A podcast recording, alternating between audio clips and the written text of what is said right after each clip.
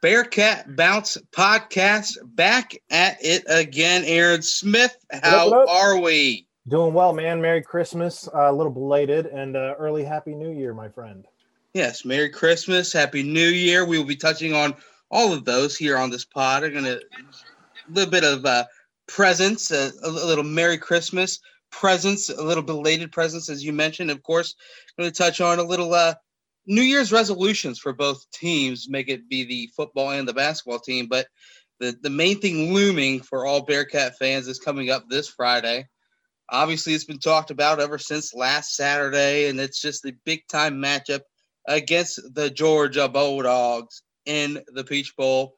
Aaron, you've had a second, uh, a whole week to sit back, think about it, regurgitate everything you've seen this entire season from the Bearcats. What are some general thoughts that you have heading into this massive, massive opportunity? I'm going to say, I'm not even going to call it a game right now. I'm going to call it an opportunity against the Georgia Bulldogs.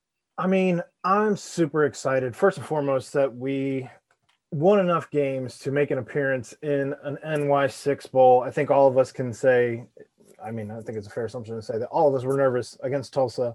Um, you know, with everything on the line there, with that field goal going through the uprights, um, it was completely nerve wracking. But here we are going into the Peach Bowl, as was predicted um, several weeks actually prior to. Most of the talking heads were saying that we were going to be in the Peach Bowl against these Georgia Bulldogs. Um, it's it's going to be quite a matchup, though. I think that first and foremost, you get to see what this team can do against a G five or i am sorry, a P five, as there was plenty of talk about that without getting too much into the whole CFP debacle and all of that. Uh, you have JT Daniels is back and he's playing very, very well. He finished the season with 839, nine scores, one pick, compared to Desmond Ridder. Not talking about his uh, running yards, but Ridder finishes with 2090, 17 touchdowns, six picks. It's going to be quite a matchup. And I think that you'll finally get to see this defense matched up against a very, very good offense. Uh, and you'll get to see what this offense looks like against a a P5 school. I, I completely agree with all that. And the BCJ pod will break that down. The uh, the Georgia Bulldogs kind of you know piece by piece a little later in the week. But you know, it's as as you kind of touched on Christmas. Uh, by the way, is that a is that a new Christmas hat? Did we get that for Christmas? It is. Or? Yeah, I got I got um, lots of UC gear for Christmas. So um, wow, sitting here in the laundry room, you know. Congratulations, doing, doing, some, doing, some, quick laundry, and I'm happy Cole Smith gave you. Uh, uh I, I, believe you guys are related, probably some crazy way. I, a, I, can only imagine. A million of us. Yes, yes. So so Cole Smith, I I made sure he got you the birthday present, pardon me, Christmas present of knocking that field goal through the uprights. Very nerve wracking game. But I think the main thing that you kind of touch on is just, you know, reaching a level that you finally are able to say that you belong and you're given an opportunity to show that you belong. And I think it in, in the press conference today, Luke Fickell kind of touched on it. He, he mentioned just how this is, he's watched the tape and he believes this is the toughest team that they that they Bearcats would have faced up until this part of his coaching career with you the Cats. I, yeah, I mean, Ohio State. I know. You. I'm just going to say you don't expect him to say anything less than that, though, do you? He's, no. I mean, he's not going to give you a, a, top five that he's faced and put them somewhere slotted in the middle. Right, right. The he knows how, he knows right. how to he knows how to work the mic. He does. He does. And and he even touched on the whole Ohio State team and how they played them last year, and he thought that they got better as the year went on, this, that, and the other. But still, he is he is putting this as the Bearcat Super Bowl. I think that will be somewhat of a storyline heading into the game. But I, you know, the main thing that I want to see, and we're going to kind of both break this down because obviously the BCJ pod will cover more of the Georgia side of it. But what do you kind of feel like is the most important thing where fourth quarter ends, one team is, is selected the winner, whether it be the Bearcats, whether it be the Bulldogs. But what is one thing that you hope to walk away with saying about the Cincinnati team when the game ends on Saturday on Friday? I want to see this defense perform the way that we've heralded them as a top 10 defense. Okay. I want to see them hold. I think if you regardless of what the score is. I think if you hold Georgia under 20 points, that's a win. That's a huge win, especially the way that JT's been playing. Um, you know, there's no denying that his skill level is, I mean, it's it's lights out, really. I mean, the dude is good. So it, it, it should be very, very interesting to see the uh, the two second team All Americans in James Wiggins and Ahmad Sauce Gardner and the rest of the Black Cats D out there against what's been a very good Georgia Bulldogs offense in this 2020 COVID season. So you mentioned keeping their offense under 20 points. Mm-hmm. It's only happened once this year, and that That's... was in Lexington, Kentucky. They beat the Wildcats 14 to 3. But if you want to be a top 10 defense, the way that right. everyone's been talking about this team, and we've been a bit exposed as a conference throughout this bowl mm-hmm. season. I think you have to go out there and put on a show as a defense, regardless of what the offense does. Yeah, no, I, I agree. You want you want to see your defense, as you mentioned, those those two, you know, all American performers perform up to that high level.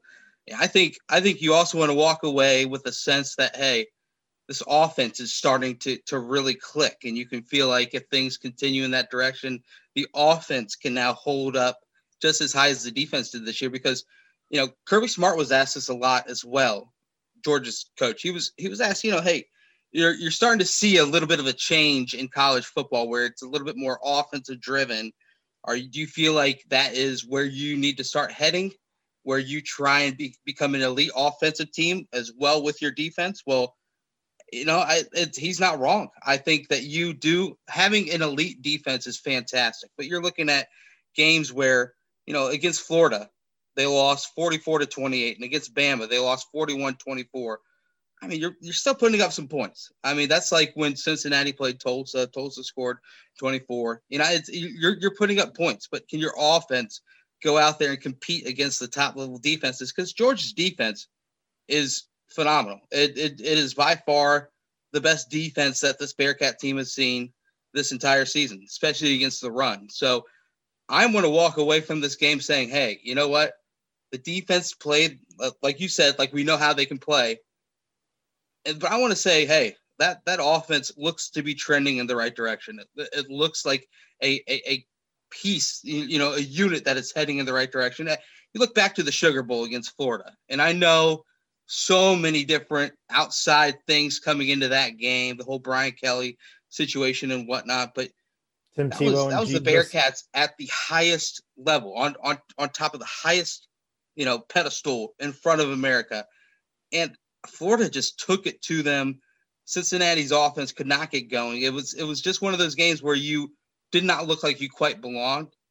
So in this game, I, I want them to look like they belong both defensively, but more importantly on offense. Well, you also have to keep in mind that there's eight players already sitting out for Georgia as opposed to none currently sitting out for UC. And that can mm-hmm. be taken two different ways. That can be taken yeah. as one way where Georgia's setting themselves up for what everybody's already expecting. If Cincinnati beats them, well, we didn't have all of our guys in. We didn't really care about this game, yada, right. yada, yada. Right. Except that I'm sure there's some bonus incentives in there for the coach. And I'm sure that, you know, if they win, you know, of course they want to win this game. There's there's yeah. money on the line. Like let's be all the way real. It's about money. But aside from that, uh, you also kind of have a situation where if Cincinnati gets taken to the woodshed in a similar fashion to the Florida game, as you mentioned, or even in a similar fashion to the 42 nothing drubbing that everyone loves to bring up around these parts. Anytime anybody brings up the word Cincinnati to an Ohio State fan, and you know uh, you if you want to be in the conversation you have to keep yourself in the conversation so you know again if we can keep them under 20 and if we can score some points i know you mentioned being a little nervous about the run we also have to consider that there is an injury to one Gerrid Doaks and we'll see if he's back on the field or not um, it, it, i don't know which way it's leaning but he did say he's feeling better yeah. Uh, he said that publicly um, but I don't know what that's going to look like uh, come game time. With that all said, though, uh, yeah, I mean, it's we have to stay in the game. Otherwise, you're not setting yourself up for a very good ranking come next season as you go into Bloomington as you go into South Bend. And again, if you want to keep yourself in the conversation, all you have to do is literally keep yourself in the conversation. Yeah, uh, exactly. And and as you mentioned, if if the defense needed any additional chip on their shoulder, it might be the fact that Marcus Freeman was not named the assistant coach of the year, and Steve Sarkisian, who I'm sure has gotten it in similar ways. I, you know, I, I just and that's got to be the biggest snub of the year, right? I, I it always feels like the, you know, how people say you can give LeBron James the MVP every single year Mhm. in in the NBA. I, it's kind of like that with with Alabama uh, and and teams of that sort, like a Clemson. Uh, you know, they they have these coordinators and they just funnel them through that are going to put up elite stats and be top level. Because anytime you're out there running everyone a five star at every Right. position, you should win a ton of games. And you should, I don't know, man. It's Yeah. gross. I he's arguably has Heisman Trophy number you know one A and one B at quarterback and wide receiver. When you have that kind of talent that you can just kind of roll your offense through, sure, maybe give yourself a little pat on the back because yes, you you were able to make it work to a point where they're putting up those stats and things of that sort. The running back was an All American too, right? Yeah. Yes, and so uh, yeah, I don't know the the whole thing. I I mean, yeah, Mac Jones, Smith. What I think I you, could you win go the up and down their roster. It's just ridiculous. I think I could win the coordinator of the year, given Alabama's I think, I think you could.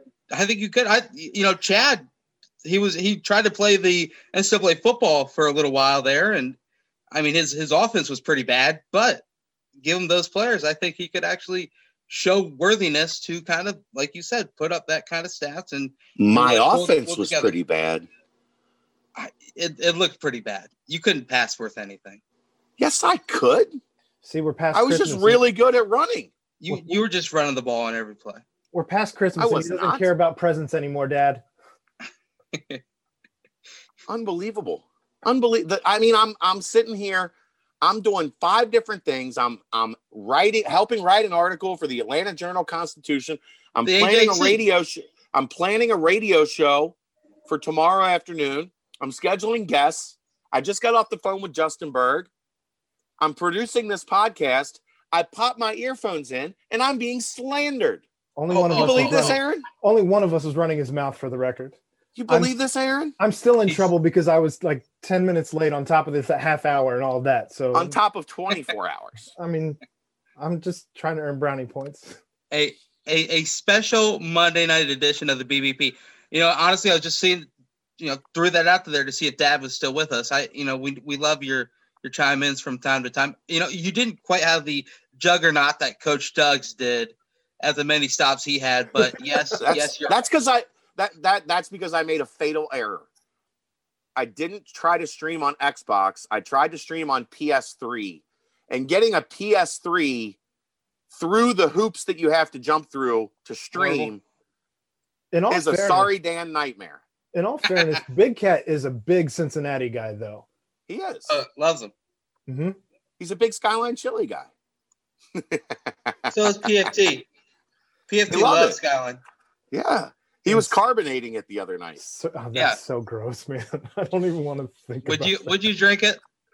Skyline no. soda? No, I think I'm good. no. I think I'm good. I, I might try it. I would maybe give it a try. Just a cheese garnish on top. Yes. hot sauce, a little hot sauce in your soda. Ooh.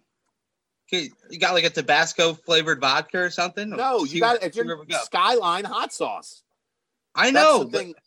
That's the thing. Like the out of towners don't know that the actual like staple of Skyline is the hot sauce because they have Believe me, I I know. I love it. outstanding hot sauce. I love it. But hey, either way, Chad, I'm just saying I think that you could have won pro- won the Broyles Award as the offensive coordinator of this Alabama team. Yeah. See, the problem there is like you gotta you gotta be liked by the media. Um, Steve Sarkisian's liked. if you if you survey the media in this town, I don't know what my approval rating would be. I think if you're number one the whole year and you uh, putting up those stats, I think you're just immediately loved.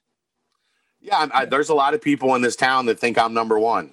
Oh, I like that. That's they a, just use it. They use a different finger to let me know. that was that was the big finger there. I like that. yeah, they, that's like how that. they let me know that they think I'm number one, Yeah, including the, the guy from Channel 19 that blocked me. Oh no. Oh gosh. You guys can dive into that one. oh no. Ah, you know, the, the Quick, guy, quick, quick research. the, the guy that tries to troll everybody doesn't like when he gets it thrown back in his face, so he blocked me. Quick, uh, quick research. I'm guessing he doesn't listen to this podcast. That's a safe bet. Shocker. if he if he does, he's not listening even this far in. Let's be real. Hi, Jeremy. How you doing, buddy? Oh yeah, yeah. Well, hey, hey, back to it. Either way, Marcus Freeman, snub, big time snub. I'd say up there at the same level as Darrick Forrest getting honorable mention AAC. what what was he snubbed for? They did they name the Broyles winner? Yes, Steve, Was it- Steve oh, Sarkisian. Sark? Ah, okay. That's, I was talking to Berg. Okay, yeah, yeah, yeah. Welcome That's back. what we were Well- just touching on, saying that you would have won the award as I- I Alabama's offensive coordinator because it's Look, like literally look. just shooting fish in a barrel. Look, I look. I'll say there's an exception this year because that Alabama offense was I know, Yeah. elite level, disgusting. Disgusting. elite level. But the point that we were making though is how Of much of that was the coordinator as opposed to just the level of competition you're putting on the field. Yeah, but the difference being, did you like if you watched them? Yeah, like that. That they are Yes. a cheat code this year. Five But you know what? They looked Every great last year. At times, they looked great. the They didn't look anything like this year. No, no. I mean, but they have looked great in the past, and I'm sure. I'd have voted for coordinators- Sarkisian. What? I'd have voted for Sarkisian For the for the record, Broyles. Tua Tagovailoa did really well in that system. Yeah, he's he's, he's Not- not, he's not not- bad. Not not good. I mean, And he's pretty good. okay. 17 to 22 for As a yards. as a as a college quarterback, it's pretty good. Well, You would have taken him at Cincinnati. you're not wrong. So I would I would have voted for Sarkisian this year. I would have had Marcus certainly in my top three, Yeah. which I don't know where he finished. But right. but Alabama's offense this year was the most dominating unit in the sport. They and were. Sarkisian's the offensive coordinator. Yes, he has a lot of uh, toys to play with, but they were the best eh, single unit in the country. Number one yes. was the Alabama offense. I agree. So- I agree. Sarkisian probably deserves the award. I know My- UC yeah. fans aren't going to like to hear that, but I'd have voted for him. Right. My point of view was just you could you could argument argumentatively take just just the whole LeBron James effect where you could give LeBron the MVP every year for the most part in the NBA. Yeah. But so when it comes down to the Alabama's, Clemson's, you know, those those upper echelon, whenever they have a good offense or whenever they have a good defense, you could immediately name their coordinator as the assistant coach of the year. So I don't know. It's kind of just uh that's my point of view on it. I think you look at Marcus Freeman as one of the sexiest names out there in college searches, and you immediately kind of look further into wow, he's he put in a new system middle of the year last year, and now it's clicking on all cylinders. He's got multiple high level players that are all Americans, all all AAC teams, blah blah blah. I'm not diminishing Marcus Freeman at all. Like I said, no, I know he's he's a top three coordinator in the country this Oh, year. for I don't sure. I don't There's think no there's doubt. any question about that. There's no doubt. I'm just saying if I'm voting for number one, right. you often vote for what unit is the best unit in the country this year. And I Yeah. think that is decidedly the Alabama offense. You call him the sexiest coordinator out there right now. He's I mean, I think he's got a crush. I was I was just going to say I, I hear he's also good at his job. Yes, very much so. Well, hey, that was that was supposed to be a segue into uh well, maybe after further looking into it, you realize maybe the AAC isn't actually that good. Aaron, Man. so so so maybe it's it's tough to look back on these dominating games that they had when the conference has struggled so mightily in these bowl games. Aaron, I I'm just gonna say a couple scores at you real quick. Hey UCF, go up and put a put up a good game against BYU, for the conference. That was ugly, man. 49 to 23, and it wasn't really even that close. And the spread on that, I believe, when I, at least when I wrote my article, was six points. I don't know what it finished at. Um, yeah. And for, if you look at the key wins in that game, as I wrote, you know, BYU had beat Army and Cincinnati's heralding Army as a big win. So I did right. want to take that into consideration. They also beat La Tech, UTSA, Boy, at Boise State, uh, San Diego State. UCF's only key win, even in conference this year, was just Tulane. That was the only team they beat that was over over right. 500. They couldn't finish it against uh, Memphis. They couldn't finish it against Cincinnati. UCF had been a little exposed, and we just kind of got to see that maybe this offense wasn't what we thought it was. They they right. went they went big against mediocre defenses here in in the AAC, and maybe this AAC isn't what we thought it was when lined up right. against a BYU. I hear you. I hear you. And which then brings up the point of this Nevada Tulane game. Tulane looked great at times this year. Probably should have had a couple more wins than they did losses throughout the year. Mm-hmm. Nevada beats them 38 27. And honestly, Nevada had another shot in that first half where they got a goal line stand. Tulane got a goal line stand. Could have been even worse than that final score. And again, that was one where it was the spread on that was only minus one, and that was in Tulane's favor. Nevada had only beaten San Diego State, whereas Tulane beat Army, beat um, actually they didn't I don't think they beat Army. Um, but they beat Memphis. Um, but yeah, it was uh it was bad. It was it was not at all what we what I had anticipated anyway. I thought Michael Pratt, I thought that young core of the receivers that they have, uh, the twins uh, in Deuce and Phat Watts, um, uh, their run run game it, it all had been fairly solid all year. And right, yikes! I think the worst one. I'm going to skip over the Memphis win over Florida Atlantic because that was that was pretty pretty plain and simple. But uh, all of a sudden, you got Houston, who obviously Houston had one of the most difficult years, just ravaged by COVID the entire season. But they they lose 28 to 14 to Hawaii. And this wasn't even a game where you go to Hawaii to play. Correct, which is rare for Hawaii to be in a bowl game out of Hawaii. Yeah, you the Rainbow Warriors came in and they I mean they took it to the Cougars and Houston was favored by 13 in that one. And I think at I don't know. I, I think we all expected Houston to turn the corner at some point this season. They never actually did. Um, and you know, they You got a mouse in your pocket? How you mean? We. Well, I we mean, like you and the mouse in your pocket. Who thought Houston was going to turn it around? Dana Holgorsen's still their coach, right? I like to think. I, I I wanted that win to mean more. Yeah, but there was no way they were going to be good. Well, and they, they weren't. Here's the point. thing. Here's the thing. That that spread started at 13. It worked all the way down to like seven and a half or something like that. It was it was one of the more free money. It was one of the more interesting spreads out there. I whenever there's an AAC team, I get texts saying, How do you feel about this spread? How do you feel about that spread? This one was dropping like it was unbelievable. So I don't know what was going on before you know it, Hawaii comes out and dominates. So I don't know. Take that for what it's worth, but but everything brought together. Aaron, not a good look for the AAC heading into now Tulsa versus Mississippi State, and of course the Bearcats Peach Bowl on Friday. Let's be real. Mississippi State at three and seven, any other year would not even be in a bowl game. I think it was. I I, I still think it's a slap in the face to to uh, Tulsa as a runner-up for the conference championship to be matched up with a three and seven Mississippi State team, where literally the only win that they have to tip their cap on is LSU. How mad would we be if UC was getting ready to play Mississippi State It'd after a gross disservice? But I tell and you that's what, where they'd be. That's where yeah. they'd be. Uh-huh. If if Tulsa does not beat Mississippi State, man, no Zaven Collins. He Is, declared. Really?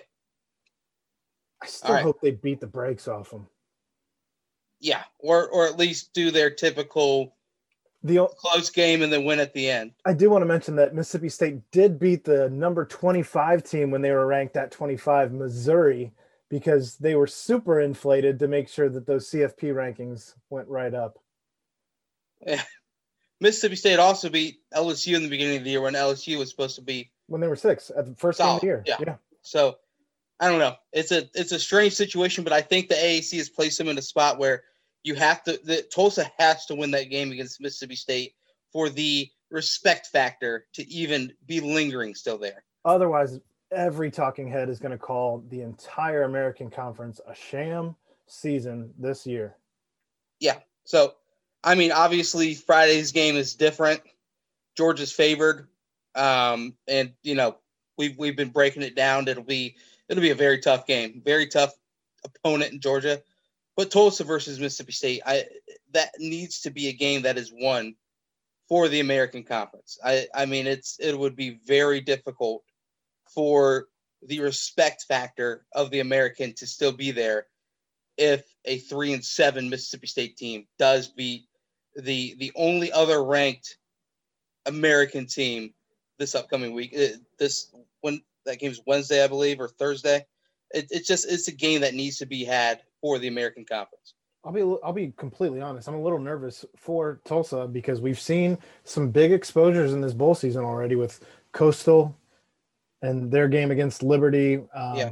You know, there, there's certainly been some, and obviously the rest of the uh, the American Conference here outside of Memphis against an FAU squad that I wasn't scared of at all uh, uh, for, for the conference. But yeah, I mean, I still think that this matchup is complete disrespect for Tulsa, and I, I just feel bad for these kids. I don't blame Zaven Collins for sitting this one out. I had no idea he was sitting out. Um, yeah. I can't say I blame him when you're going up against a horrible matchup. Right. Yeah. I, I mean, it'll be interesting to see because I'm sure always up up his sleeve, Mike Leach has some sort of thing concocted up to to try and throw out on the field, especially when they have absolutely nothing to lose. Like you said, this is a game where they wouldn't even be invited to a bowl no. if it was a normal season. So, absolutely nothing to lose on Thursday afternoon. So, hope, watch that. Cheer hard for Tulsa. But of course, the main thing is coming up on Friday for the Bearcats. It wraps up the season, which could go down as the greatest season in program history. Coach Fickell already mentioned this is the best team in program history but this has been a pretty special year, Aaron. Christmas has wrapped up. By the time Friday rolls around, it will be 2021. I got to ask you, what was your favorite moment of the Bearcats 2020 football the entire year?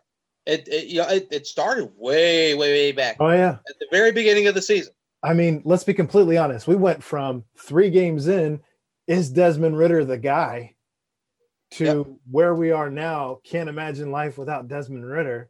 Right. And just excited about the season that he has. But for me, I mean, the best moment was watching that field goal go through as the clock hit zeros and we won an undefeated season with hardware to bring home. Yeah. I you know, the the the the year started with the win over uh Boston College way way back in the beginning of 2020 when when this whole pandemic was not even in the forecast where where it was for some but for for people like myself who don't really watch the news or anything like that mainly sports i had no idea this came out of nowhere but i think the way that the team handled that whole tough situation the adversity the entire offseason then i think the the noise surrounding the team you know hearing that very first college game day you, you hear the Bearcats name being mentioned in college football playoff talks.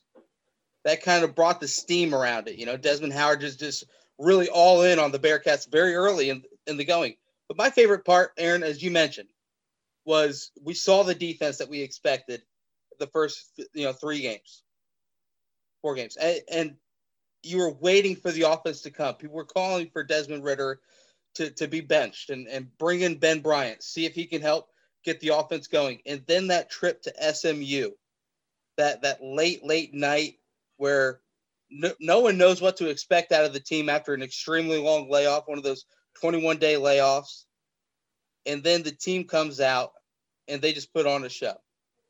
Underneath the lights, Dez doesn't throw for a bunch, but he rushes for 179 yards and three touchdowns. That 91 yard run, longest in school history. That that just got the blood pumping. It, it kind of just let you know, hey, wow, the offense seems to be coming around, and that was the start of this big time rush for the offense and for, and for Dez really as as an individual to really be up there on the forefront in the nation for college football and the amount of love that they got around the country. Just that that will always be what I remember in 2020 because even back in, in 2009 yes the love was there. It was highly talked about with you know Tony Pike and, and Mardy Gilyard and yeah. you know just kind of just the whole you know Pike for Heisman for a while but the amount of, of love surrounding the Bearcats and then all of a sudden the, the fight back that they, we had there at the end of the season from Kirk Herbstreit and David Pollack and things like that just being in the news is is huge. Now a chance to to kind of end the year on a high note. I think that that SMU game was the start of just a great run. If they're able to close it out with with a big win on Friday, I tell you what, 2020 had a couple bright spots, and that would be one of them. I think that that tweet that you brought up in the, our last podcast, where it was Desmond Ridder crying while Mo Bamba pumps in the background, Cincinnati won the championship. Yeah, that that tweet is going to live for with me for a very long time. it, it it epitomizes exactly what's going on because you know you don't have uh, the the crowd was good in Nippert, but it was you could just tell that was a team thing. That was just the team bonded together for the entire year. You know, everyone talks about 19 straight wins at Nippert. Well, this year that was without the great crowd that Nippert can bring. I mean, this is just a team bonded, and I don't know. Friday, I'm I'm hoping for the best, and I I don't know. We'll ha- we'll have to see. We will have to see. What about? We're gonna flip it immediately into basketball now. This will be a good segue. Kind kind, kind of the same thing because obviously the talks around basketball right now aren't quite as positive Oof. as the football side. But looking back, Aaron, 2020 was overall a pretty good year. Yes. For the basketball program. What, what, was kind of your, your your highlight of 2020 for the basketball side?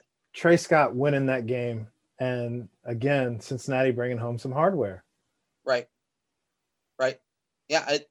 Great culmination to two careers with a Jarron Cumberland drive that attracts four defenders and then Tre Scott, just a prototypical Bearcat being there for the offensive rebound, tip in for the win. And I think I had about four or five winter trips while I was at the game. I miss winter trips on tap. I was hammered, screaming out of my mind. So go. excited. I miss being at basketball games. Very, that, very much. Yes. And you know, I'm I'm gonna go with you on that. Tre Scott, that erupted fifth third, obviously. But I mean, how about just that entire month of February for for Tre Scott? I mean, it was it was a month that started off with a 64-62 win against Houston. And then it, it, it ended with a win against Wichita, 67-64. Tre Scott averaged 17 points and 14 rebounds. And I in think the seven games that encompass that. And there were not one, not two, not three, but four overtime games in that one month. That is just that was it's bananas. insane. Bananas. But I think when you talk about why did Tre Scott get signed to an NBA contract at any point in time, as opposed to Jarron Cumberland, you know, as Tre had his time with the Jazz, and you have to look at that. There's no way you don't look at that February. He's just a team player all around. Isn't playing ISO ball. Doesn't have you know a 25 chances to take it to the cup. He just made a lot of opportunities for himself out of the limited time that he had the ball in his hands. Yeah, and you know, you look back at a couple of things that kind of get forgotten. Uh, first was against Memphis. Tre Scott goes to the line. Bearcats down two. Tre Scott has to make both free throws in order to push that Memphis game at home to overtime. I I mean, think about the amount of pressure on those two free throws. He goes up, he sinks both. Overtime victory for the Bearcats. And then, of course, it's going to be hard to forget that play at USF against South Florida. Kind of the game was already in hand, but Tre Scott at the free throw line with no other Bearcats there. Four South Florida Bulls there at, at the free throw line with them on the blocks. Tre Scott misses the free throw, gets his own miss, and puts it back in. I, I, I mean, come on. Now, so here's a as you as you're reflecting on all these Tre Scott stories. Here's a question I have for you though. Yes. There is no way you have any confidence in anyone on this current roster that is capable of doing any of those things. Is there? T- Tari's. Tar, I, am starting Tari. to fall in love maybe, with Tari Maybe Tari. I'm, I'm if he stays really... out of if he stays out of foul trouble and doesn't get these crazy technicals and whatever right. bullying the team into submission. But I'm I'm drinking the Tari Eason Kool Aid, but like you said, there's so many factors that go into you know just cannot get the the, the ticky tack fouls. You cannot make the bonehead plays that take away from playing time. But I think obviously he is going to be the the brightest spot on this team the rest of the way. But yeah, you you mentioned it. It all Bearcat teams in the last 13 all the way, you know, going back 24 years have had an identity. Mm-hmm. You you knew when you were playing the Bearcats, you're gonna it's gonna be a fight. The entire game is gonna be just an all out battle. This Bearcat team, they're it seems like they are trying to do that, but it just seems like they don't quite have an identity yet.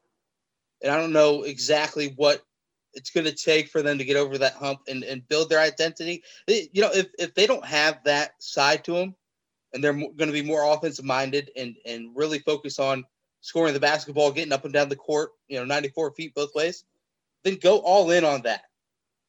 Go absolutely all in on that. Don't don't try and do that for half of the game. The other half, you try and half court bully bruise. You know what I mean? It's it's, got to be just an all in effort on one or two styles either way. I just wonder how much more, and I think that there's been considerable amount of effort done already but I wonder how much more this team needs to embrace Tari Eason as being the guy because I don't think he's afraid of the moment, first and foremost. I think he works better with the ball revolving around him, plays designed for him, as opposed to trying to play ISO and you know trying to create his own shot. I think it, it works better revolving around him.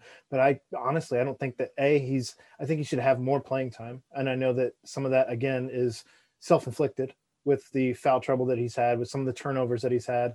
Um, but i also think that if this team decides that they're going to play a little bit smaller and start and run a little bit more kind of like what we saw against georgia where they they certainly were forced to play smaller right. since they just didn't have the guys that could keep up. Um, and you know, we've already, I think we touched on last week the issues that Vogt has had uh, in rebounding, in getting even getting shot opportunities. Um, he, he's just been a guy on the court. In all honesty, um, I think it's time to, to revolve the ball around Tari Eason a little bit more. Yeah, and, and you know, you look at last year. Obviously, Jarron was the guy. You know, get the ball in Jarron's hands have him create, and and what happens off of that creation is going to be your source of points and your source of, of getting things going. And and I, I will always say I feel so bad for the way that Jarron's career ended with with no chance of, of going for another conference championship and another shot at the tournament. But you know, some things are out of your control no matter what. But on this team, I don't think they're going to make the full transition to to a small ball look. But like you said, I, I think if you start to, and, and Brannen talks about this all the time, is, is people, the players need to get their roles and then perfect their roles to, to the best of their ability. So you you find the lead guard, uh, whether it be DeJulius or whether it be Mikey Saunders. And I think both of them were actually pretty good against UCF, getting into the teeth of the defense, finding open players on the outside, finding cutters, you know, holding it, and then finding someone underneath the basket. I I think you just need to continually figure out what each player on the team is going to do better than the other players and just hone in on that role and maximize it. And I do think that that will require a, a higher uptake in the offensive, you know, use of Tar Eason. And then Zach Harvey having a good game against UCF. I think maybe Zach Harvey can kind of take a little bit more of of Michael Mika Adams-Woods' role, where he kind of is a creator, and then Mika can focus on those knockdown shots from the outside. So I don't know. It just seems like there are so many ways this this team can go, but they need to just figure out their identity and start rolling with that. Well, and you bring up the UCF game, and we haven't touched on it yet, as um, they played last Tuesday. But UCF is going to be such a fun team to watch the next Oh, couple they're years. I like them. They're legit. They play long. They're and fast. Yeah. And it's amazing how much better they look without Taco Fall slowing them down. I know. Uh, I have Isn't a that the weirdest thing? I have a theory. Go on. Theory. UCF benefited from the pandemic because they spent less time this season, this off season, being coached by Johnny Dawkins. Wow. So Did they did they have the can you confirm or deny? I don't know. But did they have the same restrictions that because their entire I I mean, both Brent and I have been down there since the the pandemic has started and everything's open and you can go freely into restaurants and all that. So did they have well, the they same- still had they still had all the NCAA restrictions. Yeah. Okay. Well, I didn't know if it was the same as like how the different Well- conferences had Well, different I do have one story.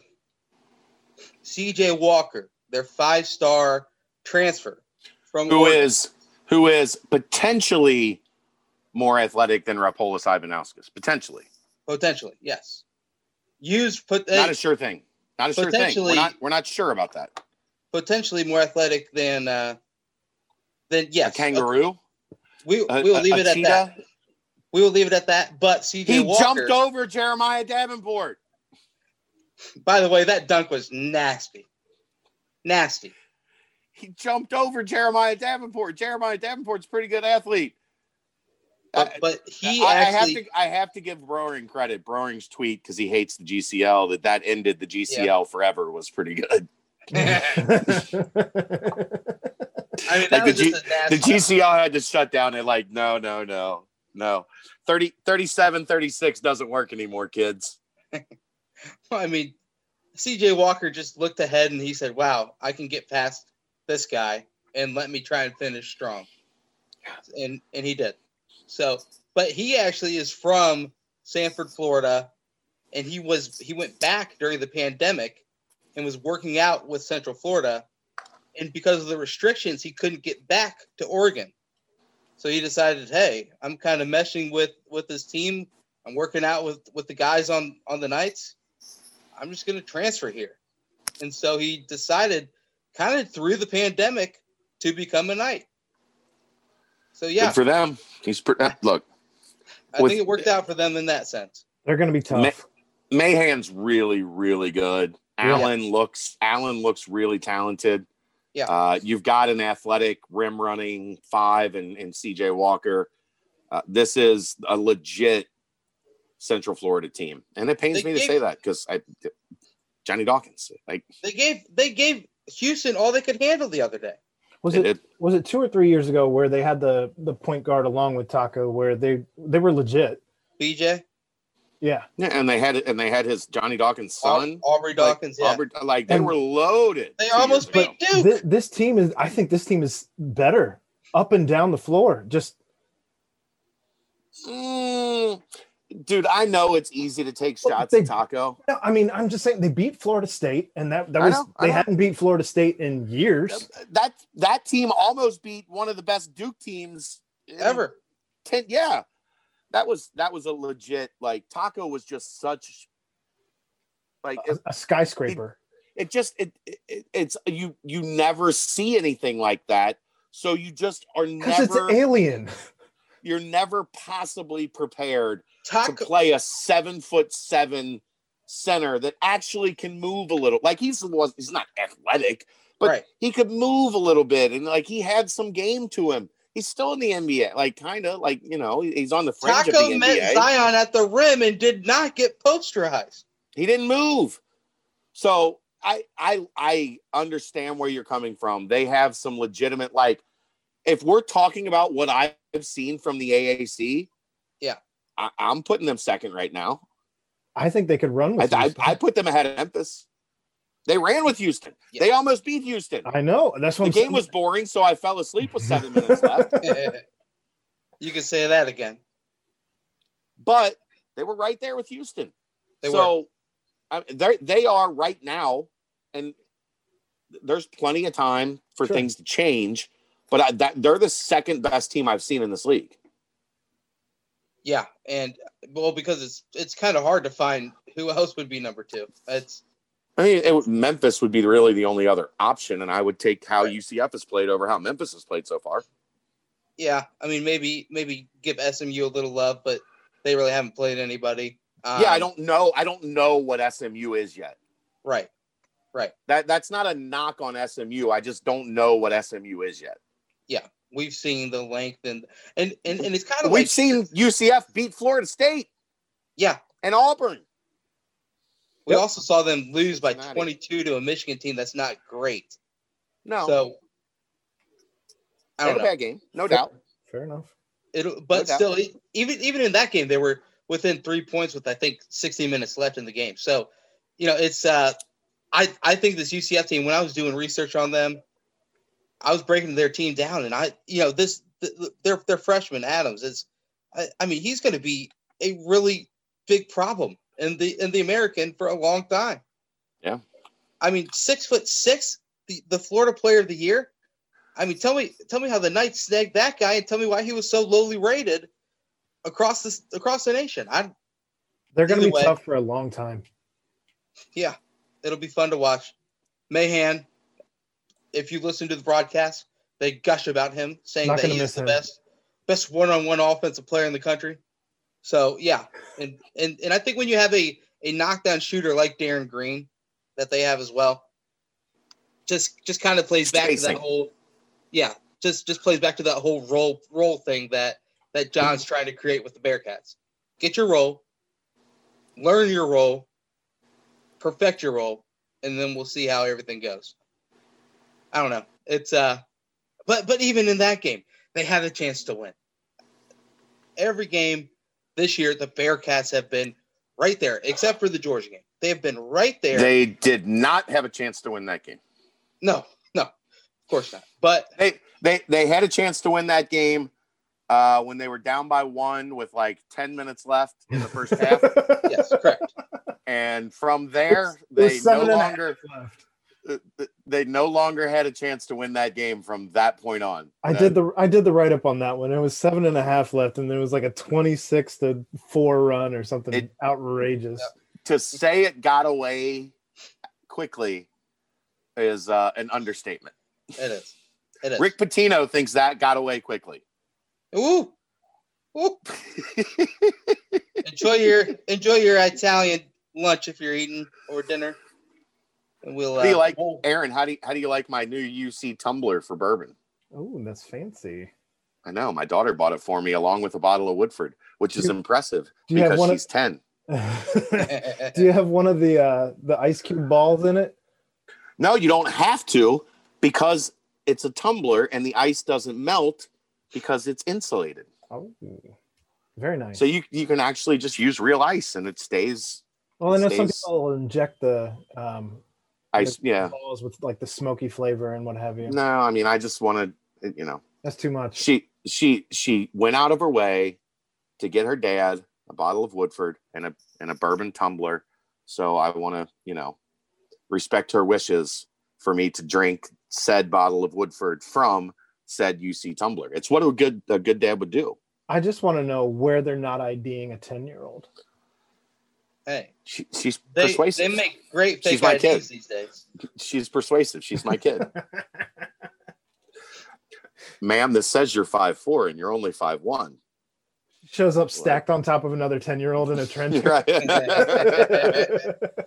No, they they just look at the ID and they see Brendel and they're like, ah, okay, It's for your dad. We get it. You want, you want one or two bottles? You want one or two?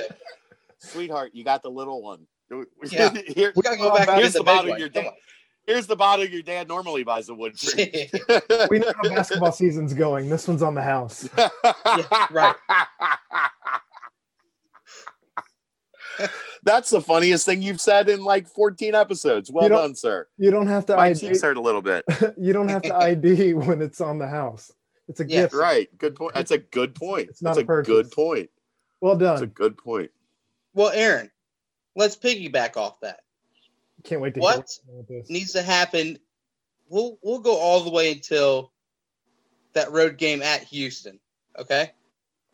So Tulsa at home, at SMU, at Wichita State, ECU at home, Tulane at home, at Temple. You've got six games there leading into that Saturday CBS at Houston, which I just think is just Oof. gosh, come on. But anyway, what the the Bearcats come out of those six games, what kind of record are you looking at? Feeling okay about? At this point, I'd be happy with three. I don't Three, even know that. I don't even know that that's realistic, but I'd be happy with three. Um, but in order to win three games of the next six, you have to figure out a who your team leaders are because I think this team still is struggling to find a leader, as we've Right. touched on a little bit. Those are some of the roles that need to be defined because no one is stepping up to be a leader right now. B, you just have to make shots. Yeah. like take those high percentage shots. You're taking, honestly, you're taking shit shots. It's been a horrendous season. Sorry, Dan, but it's been awful. Like we're just throwing things up and praying as the ball's in the air. You're not taking high percentage threes. You're trying to play to what the other team is trying to get you to play to whatever tempo it is that they want you to play into. And it's not been us playing our own ball. It's been us playing what the other team wants us to play. And until we start playing our own ball, and I hope and pray that we take the time off here until January to figure out what this team wants to be and find some semblance of identity. But until then, you're going to continue to see fans both on Twitter and just in regular conversation, Uh, in passing by and what have you, where people have lost interest in this basketball program right now this season. And I hate to say that. You want me, you want me to drop an Easter egg? I know people are listening to this podcast in hopes of something Yes. on the rumors that are swirling on the message board. I will give you one hint. Egg away. One of Rapolas Ivanauskas or Mamadou Diarra has been at practice this week. One of the two. I'll let you figure out which one in your in your mind. Thank you. Easter Bunny. There's the Easter egg. Like that's you know those are popular these days. You drop little Easter eggs. Brendel Claus with the old uh couple days past Christmas gift. One of those guys has been at practice this week. Right. Which, Figure out which one it is amongst Yeah. yourselves. So here's here's my thought process on those games. Thank you for that, Santa Claus. But uh, I I go into these games. I think the Bearcats could win all of them. And and call me the forever optimist. Jeez, what is wrong with this guy? Listen, listen, listen. The numbers, yes, the shooting numbers are horrendous. Yes, the defense has given up quite a lot. But Turnovers and fouls too, man. yes, there, We're not there's a playing any reason that they the have game not well. slipped has 77 on KenPom. I like they're, they it's it's a team that has been in every game. They've also been on on the chance of having a loss But in one. every single game as well. They've been in every game but one. But one, We right. we covered that. we did. But I mean, you look at Tulsa. You if, if you come out and you win that game against Tulsa, who just beat Memphis, but also has losses to Wichita State, South Carolina, who's not very good, and another team. I'm I'm losing it right now. But yeah, it, you just look at these games and it just seems like everyone. We don't know what SMU is. Wichita State is out Alterique Gilbert show. I it, it just kind of it just in my mind I look But, at it. but Wichita's still four and two. Oh, I know. Oh, I know. But I, and I'm not saying they're going to win all of them, but I'm saying four wins, four at four and two, whichever way you can slice it. That's kind of what I'm I'm hoping for or expecting. Every one of these teams is at 500 or better. Yeah, but records don't mean anything. We don't have one. Our record is garbage. But look at the teams we played. I you know, if if you throw in Emporia State and and Oral Roberts, who's Al- Alcorn. not great. I mean, come like you look at, at Kentucky, and yes, they've they've been bad. But I it's mean, their something. record, you the- you, can't off a judge. You can't judge how good Kentucky is because they've they played a gauntlet of a schedule. You can. I mean- you can build momentum on wins though, and this team has Yes. nothing to hang their hat on right now. You just have an 11 day layoff, come back with a chosen identity. I think the rise of Zach Harvey, I hopefully He's been playing better. written a little bit. I'm not saying they win all six. I'm saying all six are winnable. I'm saying come out with four wins. Hopefully, start with a win against Tulsa to, like you said, kind of get a little bit of momentum back. And if you get four out of the next six, I think you can slowly start to turn the season around. I think four out of six is a pipe dream.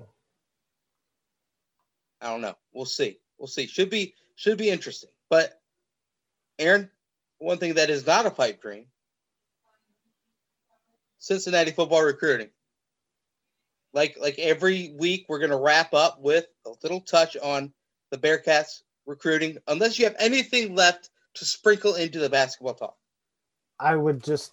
I I know as you talk about recruiting, I'd love to hear some some recruiting news on the basketball front, and I feel like that's been extra hush hush at this point.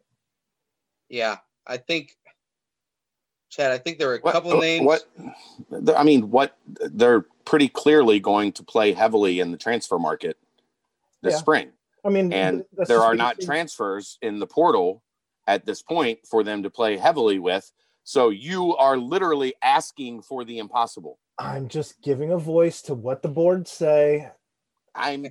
I've, I've explained it on the board. So now Somebody's I have gotta to put- explain it on the podcast because Some- you didn't listen on the board. Somebody's got to play bad cop. I'm just, you know, we talk about roles. I'm here to fill mine. You're welcome. I love that. I love that. it is going to be something that plays out in the spring.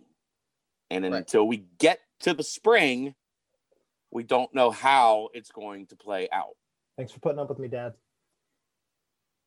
Is that an understandable answer? Do you do you grasp where I'm coming from? I'm good. I just wanted to. Sure. Give, I just wanted to give voice to what everybody on. Well, you On the you tw- wanted an answer. There is the answer. much appreciated. I know it's not the answer anybody wants. Right. I know it's it's it, it, it having no commits for 2021. Here's the funny thing to me. Would this really be any different if they had like the number 126 recruit committed? If they had one commit and he was like 126 in the country for 2021, everybody would be calm? If he was a big, we might feel a little better. No, you wouldn't. He's 126. What what what happened? He's he's not gonna 126 doesn't come in and play right away. Uh, it- on this team, he might. It's not a it's not a terrible point. I'll give you that one. I'll give you that one. But it's is it unfortunate that things uh, are where they are right now in recruiting? Yes, it, it is unfortunate there is that there is uh, a situation that that caused them to think that it was best to kind of hold off Well, of course, and that a lot of that being five freshmen, two transfers, and three sophomores.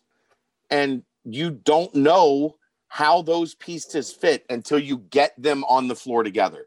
And what that means long term is you don't know exactly what you need. The one thing they knew they needed was a rim running big, and they went after multiple and they weren't able to land them. You want to dock John Brannen for that? Okay. Like that, they knew a rim protecting big was a necessity. They targeted multiple, didn't get them. Lost one, lost the, of the two main guys. They lost one to UConn and one to Western Kentucky. Say what you will about Western Kentucky. Ching ching. Dollar dollar bills, y'all. Money, money, money. Um, Doon, doon, doon, doon, doon, doon, doon, doon, doon. Aaron's probably too young for that one. You know what that is, Aaron? Money. There you go. There you go. You Mhm. could play. You could play. Name that tune. It's coming back. Well, I, I saw. I, I was trying to find an opening to throw in cash rules everything around me. Get the monies. Dollar, dollar. dollar dollar bills. That's very on point for you. That's very on point. It's uh, especially to a conversation that we had before the podcast. You're welcome.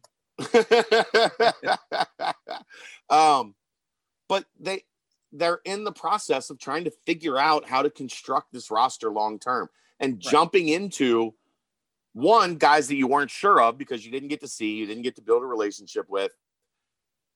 That doesn't fit John and his system. And he also didn't know exactly what team he had. Now he knows he probably needs more help than he thought he did. Right. So maybe he would have approached it differently if he had the knowledge now that he didn't have then. But it is what it is. Like I, I can't I help but get wonder. it's a talk. I get why it's a talking point. I just don't agree with because I, I think it is short sighted to not take everything into consideration as to why it was approached the way it was approached. obviously it hurt everybody, but I can't help but wonder what it what kind of difference it would have made if this ball club had been able to play through March Madness last year and what that would have done for recruiting. I don't think. Well, I mean, that might have done something for like Guys who were teetering. Maybe, but I don't think it did much for John knowing what he needed. That's fair. Or how about just recruiting in general? You know, He, you know, he needs Tre Scott on this team, and that's not an Yeah. option. So, like, hopefully, hopefully you a have to big develop vet, a Tre Scott. hopefully a big that's at practice could try and hone in on that role, make that be his role for this team. I don't know, but uh, yeah, Maybe I mean, hypothetically, of course. hypothetically, yes, which which he's shown flashes of it. So yeah. Should I But- do you, do, do you just- prefer your Easter eggs like actual Easter, like the hard broiled eggs, or do you prefer your Easter eggs like peanut butter, like ooh, or like Cadbury?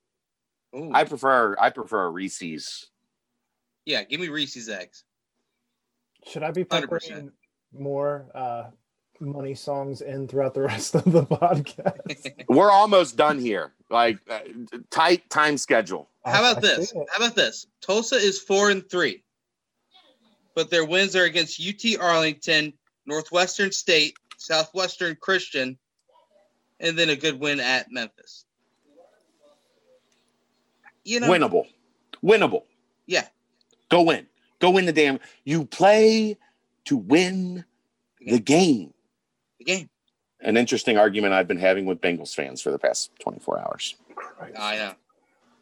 Yeah, I kind of like how they they've been winning, but that's a whole conversation that could take hours. But um, you know, we do have to touch on it. Little uh, little Christmas gift given to the football recruiting side. Ian Pugh, if you watch his uh, his tape, man, he looks like a legit playmaker. Um, not really a playmaker in the sense of catch it and go, but he's gonna make some some wow wow type catches and wow type plays. He's from your it's state, right? huge. What was that? He's from your state, right? Nah, he's a, he's a little bit further west, the old state of Illinois. Oh, well, neighboring Fenwick. state. But um, yeah, I made that think it's- mistake too because Indiana, it was UC in Indiana. So in my brain, he was just from Indiana. But he's actually a Chicago kid. I said on here a couple that your your thinking That's is where probably my fault That's where I was going. Yep. when I when I said it was a kid from Indiana. Uh, but it was not a kid from Indiana. It was a kid from Chicago that UC was competing with Indiana. And in my brain, uh, only kids from Indiana want to go to Indiana, which is a bad look now that they're, you know, a legit top 15 team in the country. you want to know the, the craziest thing about his commitment? So, Mumu has still not gotten gotten a rating yet, which is I don't It's know. coming. They're on a ratings. There's a ratings freeze. He I know. cannot I know, be given a rating yet. I know, I know. As but soon as he can, he will. but Pugh, eh, who has his tape is great. I, I mean, you're talking a six four wide receiver, potential number one wide receiver on a great team. he is the lowest rated commit as of right now. If you take Mumu out of the picture without a rating,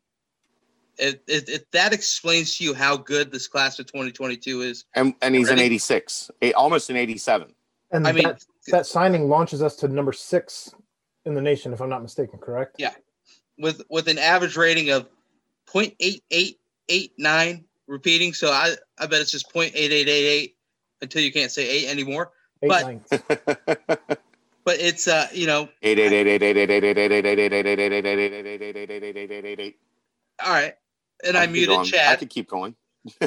you don't have that power, bro. I know. I That know. is not that is not within your capabilities.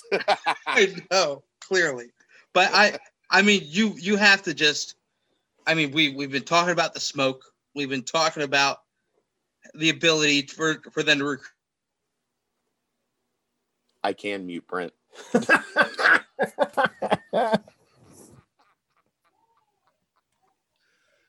oh no. Am I back? Yeah, you're, You're back. back. Oh man, you know what? Here's the thing. This the the commits in the 2022 class have completely unmuted the doubters out there.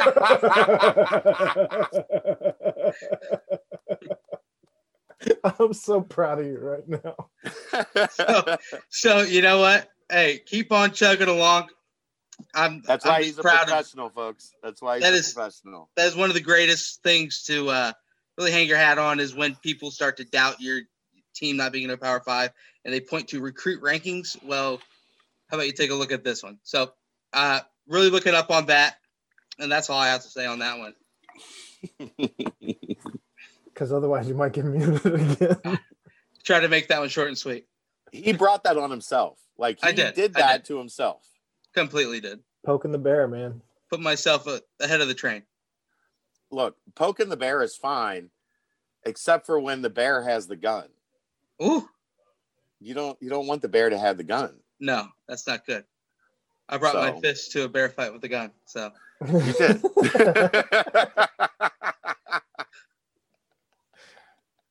no thanks. I think uh, we. Uh, I, I did have somebody ask. Um, so I want to get to this before we get out of here. Yeah. They were asking about the because Luke and Luke Luke uh, did his usual uh, mess with Chad today when I asked him about finding a rhythm. Yeah. Uh, and he mentioned that it was uh, very uh, very keen of me to notice that his team had ten procedure penalties. I think it was nine. Was it, It was ten? eight. It was was eight. eight.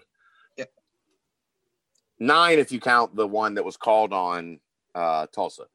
Yeah. Right. Why would you count that one?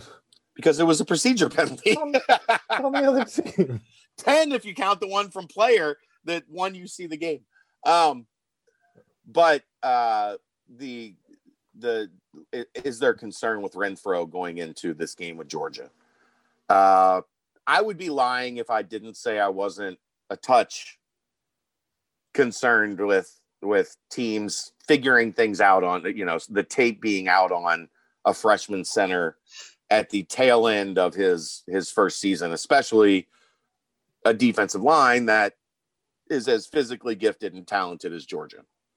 Yeah. uh, I I do worry about that a little bit, but it was pretty clear in that game. Tulsa was uh, mimicking the snap count.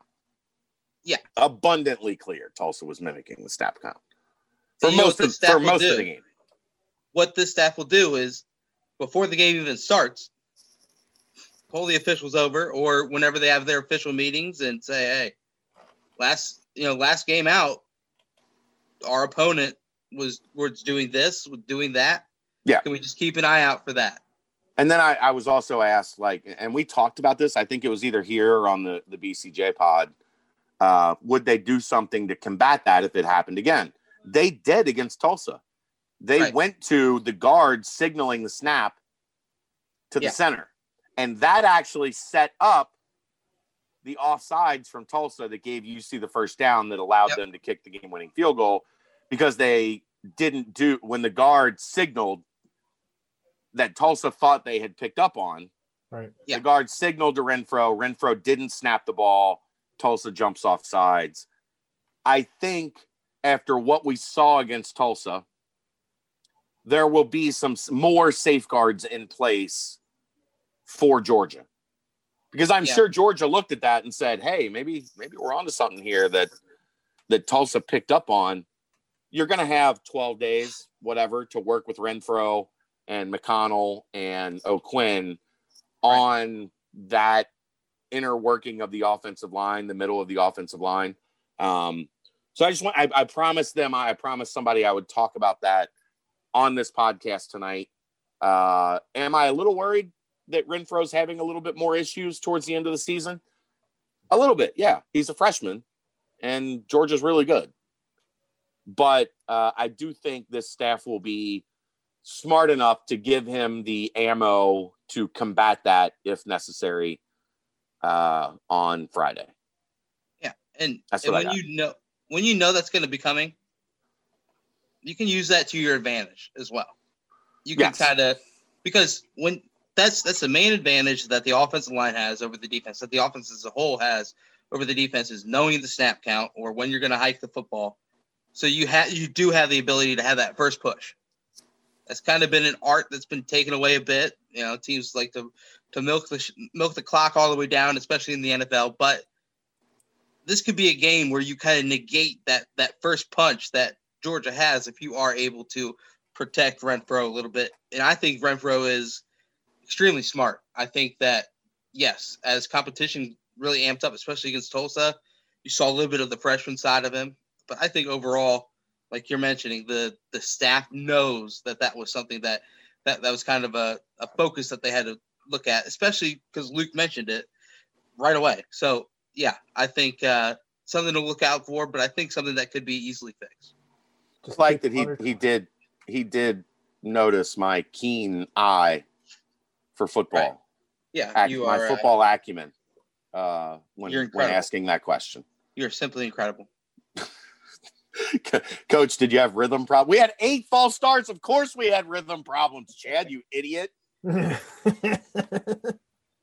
Which is actually translated.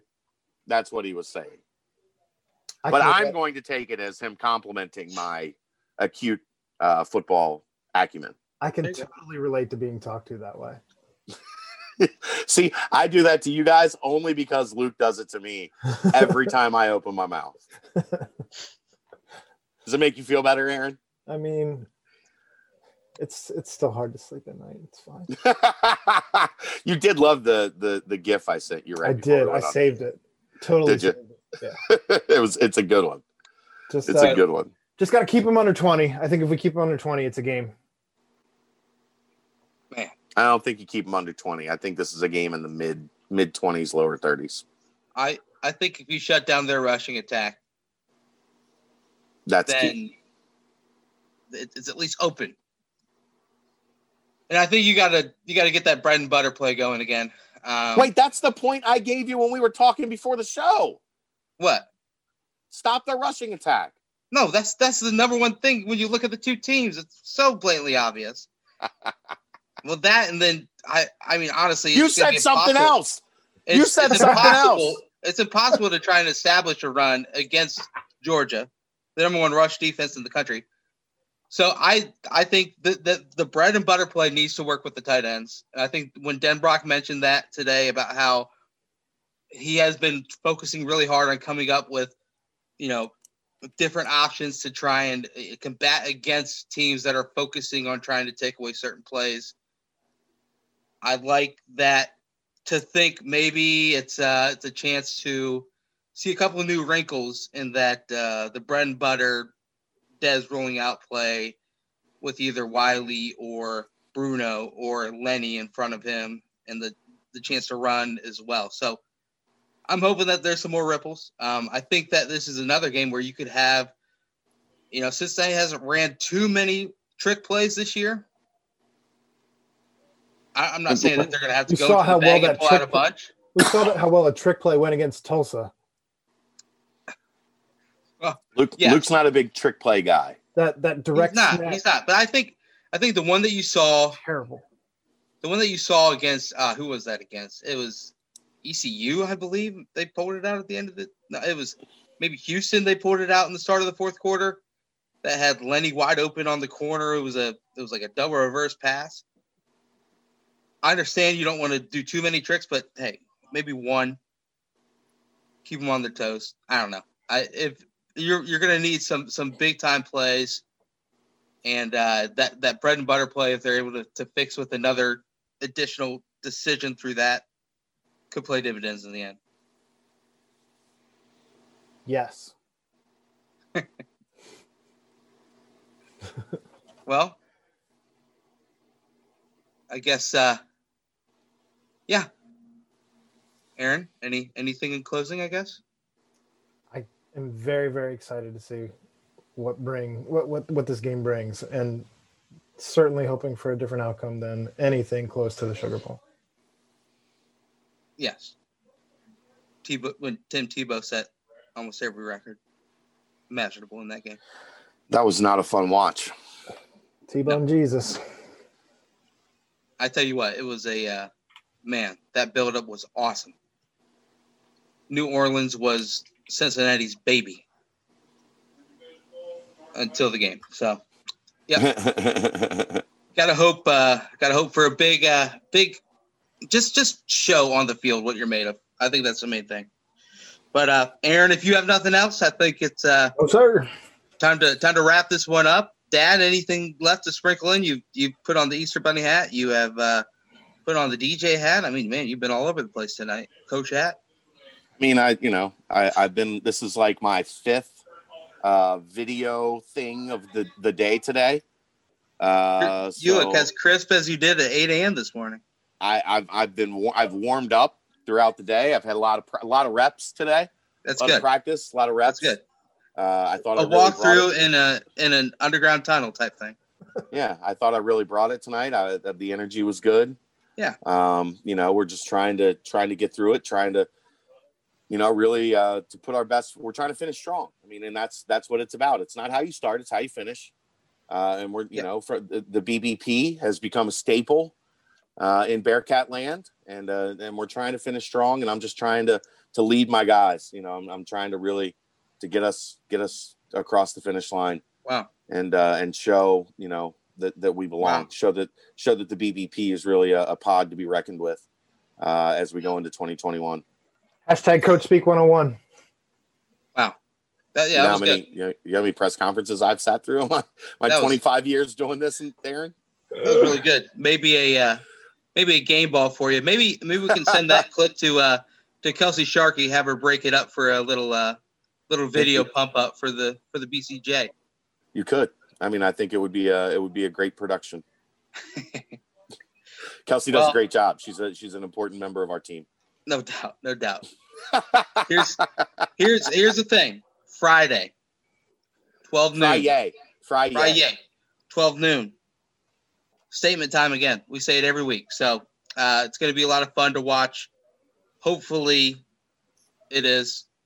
But uh, until then, and then Saturday. yeah. And then Saturday, the turnaround. How quick? How quick can we turn it around? After Could be another one of those-. Another one of those weekends where Oh boy! it could be a great sports weekend Oh boy! or it could be a Cincinnati sports weekend. Get Friday, free. Saturday, Bengals Sunday. Oh boy, this feels bad. this feels bad. 2021, though, man. Turn the page.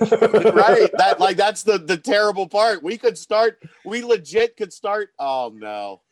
You just put that evil. You just put that evil in my brain. Wouldn't that be Let's- things getting back to normal though? True.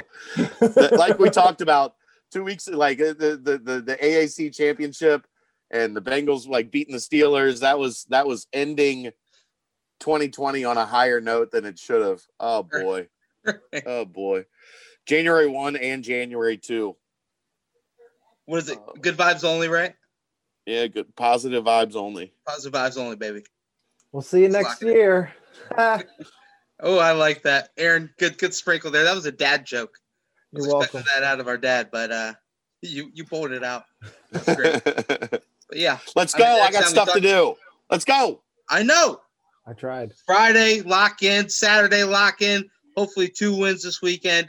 And then we'll be back in 2021 to break it all down. Yet again, for Aaron Smith, Chad Brendel, I am Brent Young. This is the BBP on BearcatJournal.com.